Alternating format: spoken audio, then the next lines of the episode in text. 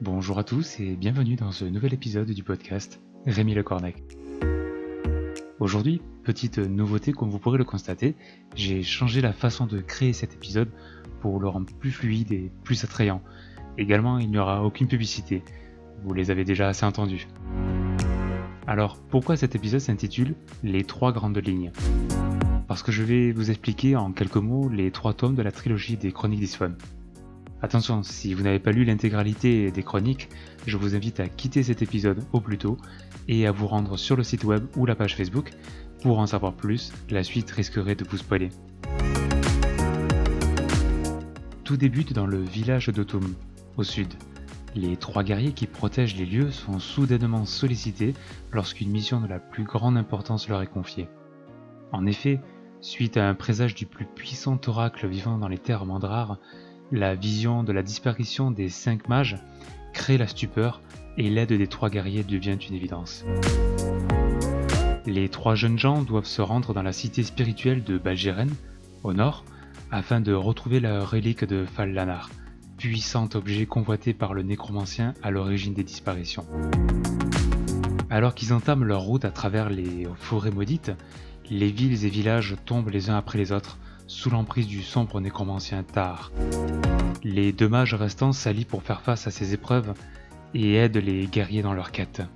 Chacun va vivre une expérience plus ou moins complexe, entre trahison et amitié, magie et guerre sanglante. Une succession d'événements dans un monde où la terreur règne en maître depuis plusieurs centaines de cycles. Vous pourrez découvrir cette histoire épique dans trois volumes dont le tome 1, Les cinq mages, le tome 2, Le Chevalier Noir, et enfin le tome 3, L'Armée Sombre. Également, la trilogie existe en pavé de près de 500 pages, réunissant chaque tome, vous laissant le plaisir de vous aventurer dans les terres désolées d'un monde où la magie peut faire le meilleur comme le pire. Vous l'aurez constaté, la magie est l'un des piliers du monde d'Iswan.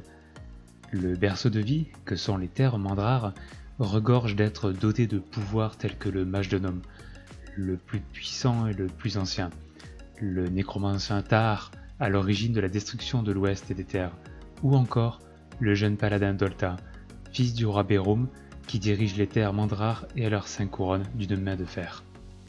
L'écriture d'un monde aussi complexe a été longue, mais c'est un réel plaisir de créer, façonner et rendre vivant tout un univers, l'univers du fantastique. Mes personnages ont tous leurs traits de caractère. Les mondes sont également riches en créatures et en flore, mais aussi la magie, sous toutes ses coutures, afin de la rendre puissante et indispensable. Voilà les raisons simples de mon amour pour le fantastique héroïque. Dans cette trilogie, le médiéval est la période qui me plaît le plus. Les châteaux, les grandes tours, les murailles ou encore les grandes guerres qui opposent deux peuples sont l'essence même de cet univers varié.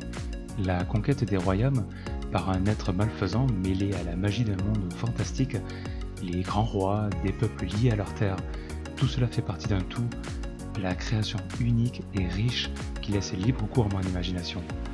Et je peux vous assurer que celle-ci est débordante et sans limite.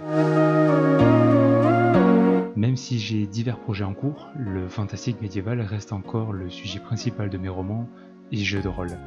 J'ai hâte de vous emmener dans le monde d'Isphone tout en incarnant l'un de vos héros favoris. J'aurai bientôt le plaisir de vous en dire plus sur ce nouveau procédé, la fabrication d'un jeu où les chroniques d'Isphone deviendront vos chroniques.